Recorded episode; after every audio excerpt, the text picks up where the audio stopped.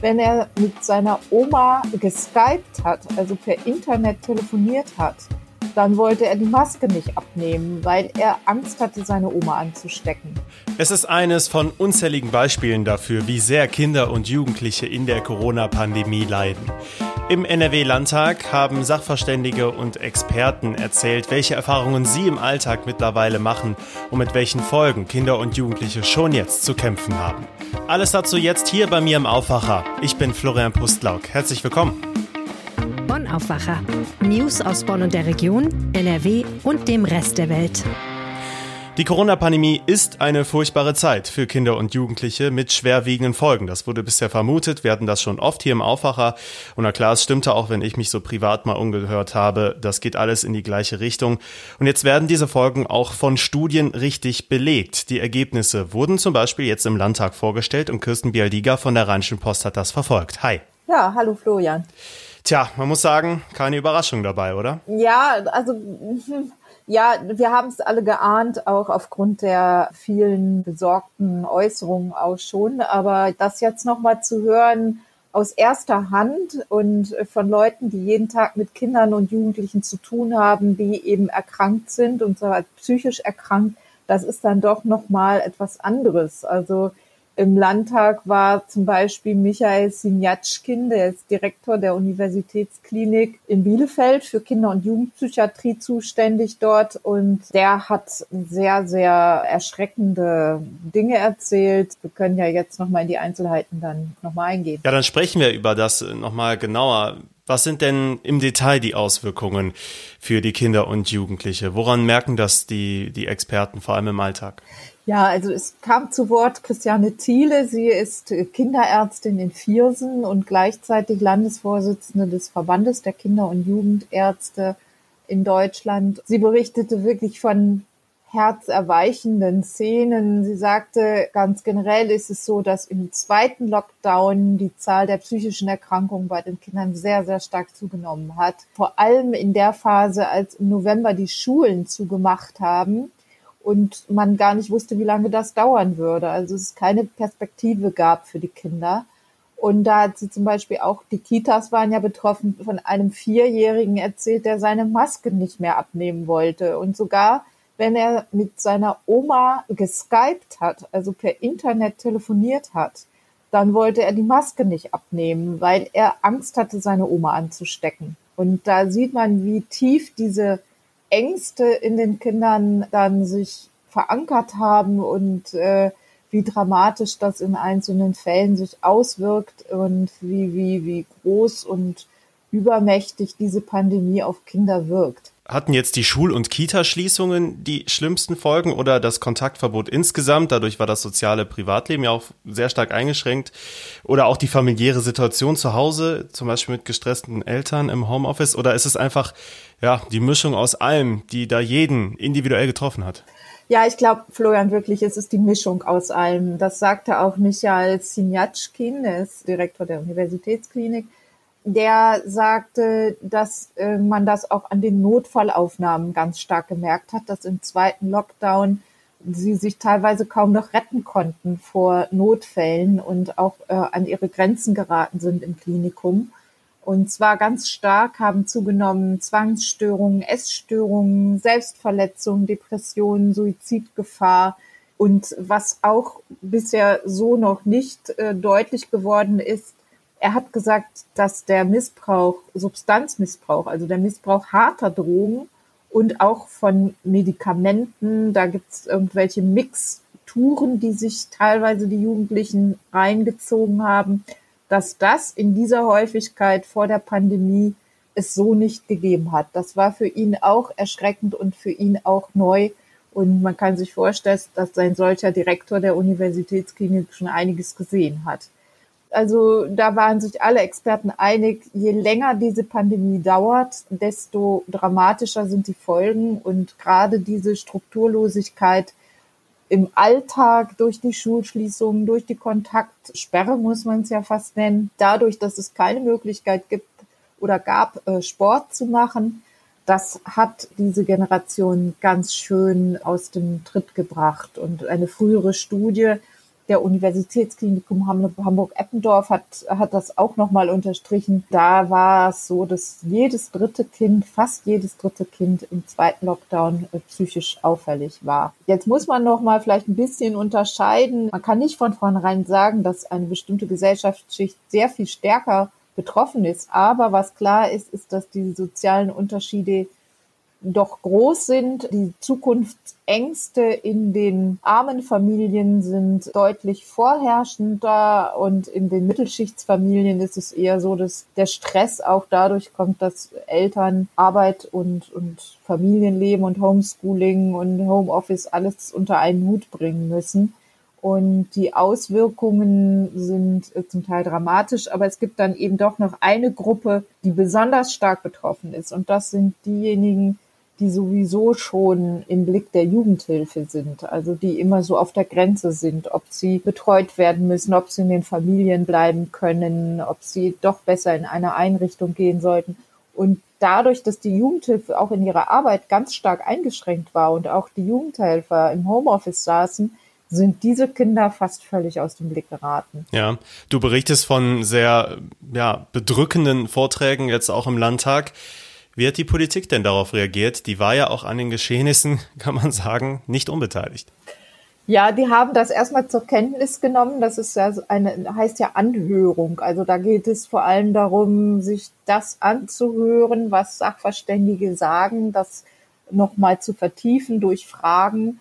Und äh, sie haben aber schon das auch sehr, sehr genau zur Kenntnis genommen und hoffentlich, das bleibt jetzt abzuwarten, werden sie die richtigen Schlüsse daraus ziehen. Ja, was lernen wir jetzt daraus? Also man, man muss ja auch ganz klar sagen, das ist ja jetzt nicht vorbei, wenn Corona irgendwann vorbei ist, beziehungsweise die Pandemie so weit abgeflaut ist, dass wir wieder einigermaßen von Normalität sprechen können.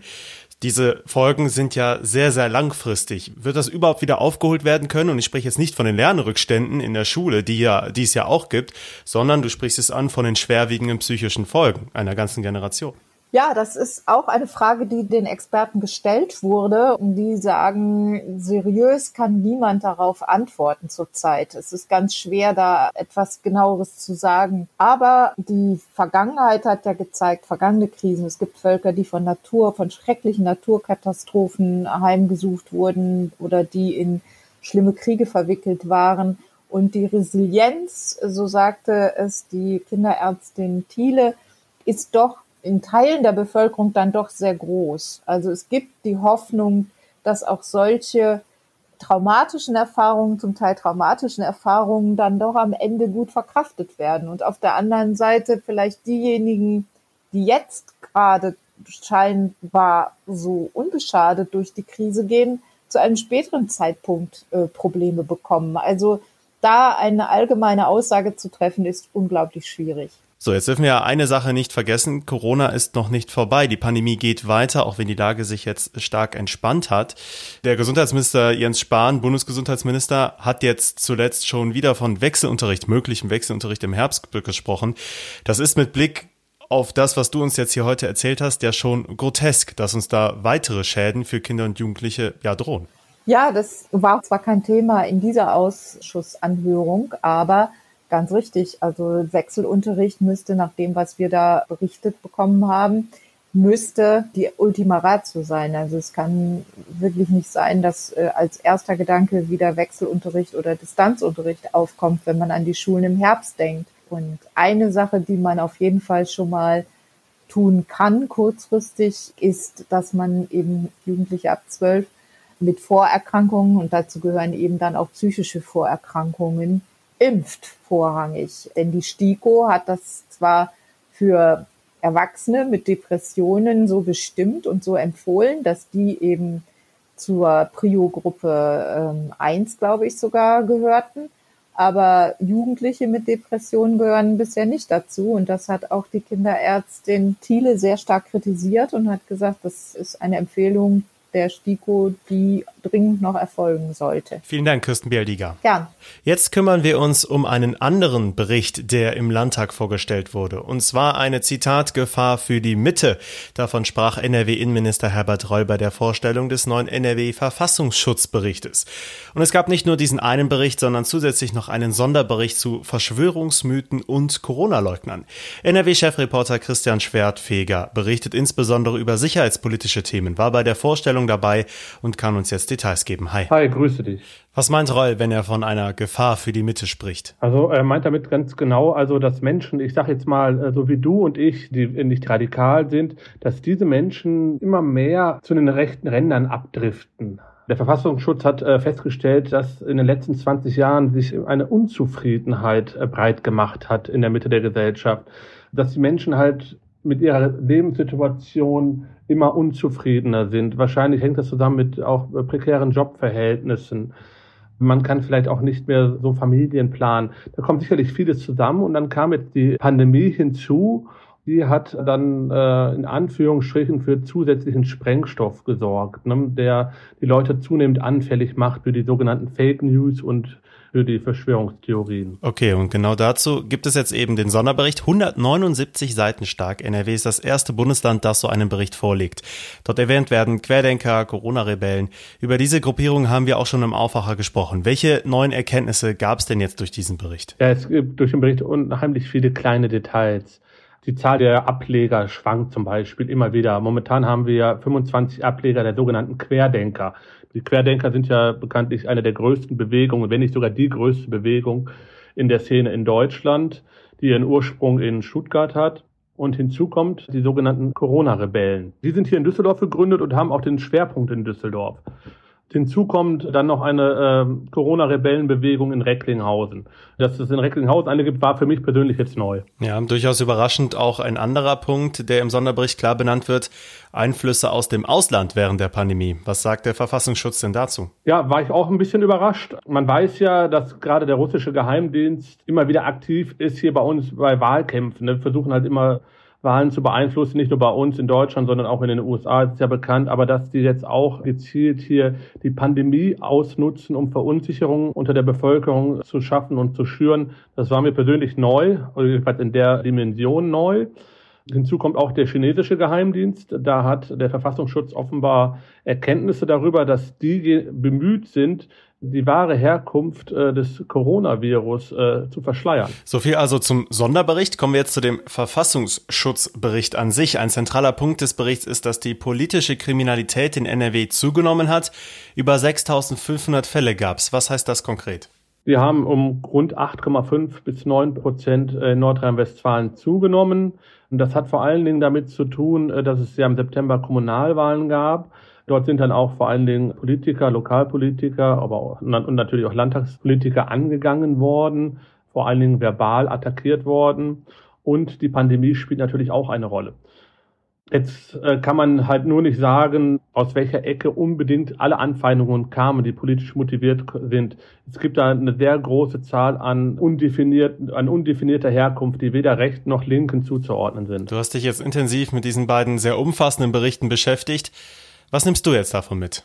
Es muss einen nachdenklich stimmen, ne? dass die Mitte, die ganz normalen Leute in Anführungsstrichen anfällig werden halt für die Propaganda, äh, für die Lügen, für die Verschwörungsmythen. Da muss man wirklich höllisch aufpassen, dass da nicht noch größere Teile äh, abdriften. Also wir müssen gucken, äh, dass wir nicht auf Fake News reinfallen, dass wir nicht sofort alles glauben, äh, was im Internet verbreitet wird. Ne? Wir müssen hinterfragen die Sachen und nicht alles so als gegeben hinnehmen. Ja, das fängt schon an bei scheinbar harmlosen Kettenbriefen, die aufs Handy geschickt werden. Zum Beispiel. Vielen Dank, Christian Schwertfeger. Ich danke dir. Details zu den beiden Berichten findet ihr auch nochmal verlinkt bei uns in den Show Notes. Diese Themen könnt ihr heute auch noch verfolgen, wenn ihr wollt. Die Corona-Krise hat die Städte und Kreise in NRW finanziell hart getroffen, auch wenn viele Verluste durch Bund und Land noch abgefedert werden konnten. Heute werden neue Zahlen zur Verschuldung der Kommunen in NRW vorgestellt. Der Landesbetrieb Straßen NRW zählt derzeit landesweit Fahrzeuge. Heute wird zum Beispiel im Ort Sprockhövel gezählt. Es geht darum, das Verkehrsgeschehen in NRW besser nachzuvollziehen. Die Daten sollen bei der Planung neuer Straßen und neuer Verkehrswege helfen. Und noch kurz der Hinweis zur Fußball-EM. Deutschland spielt heute Abend um 21 Uhr gegen Ungarn.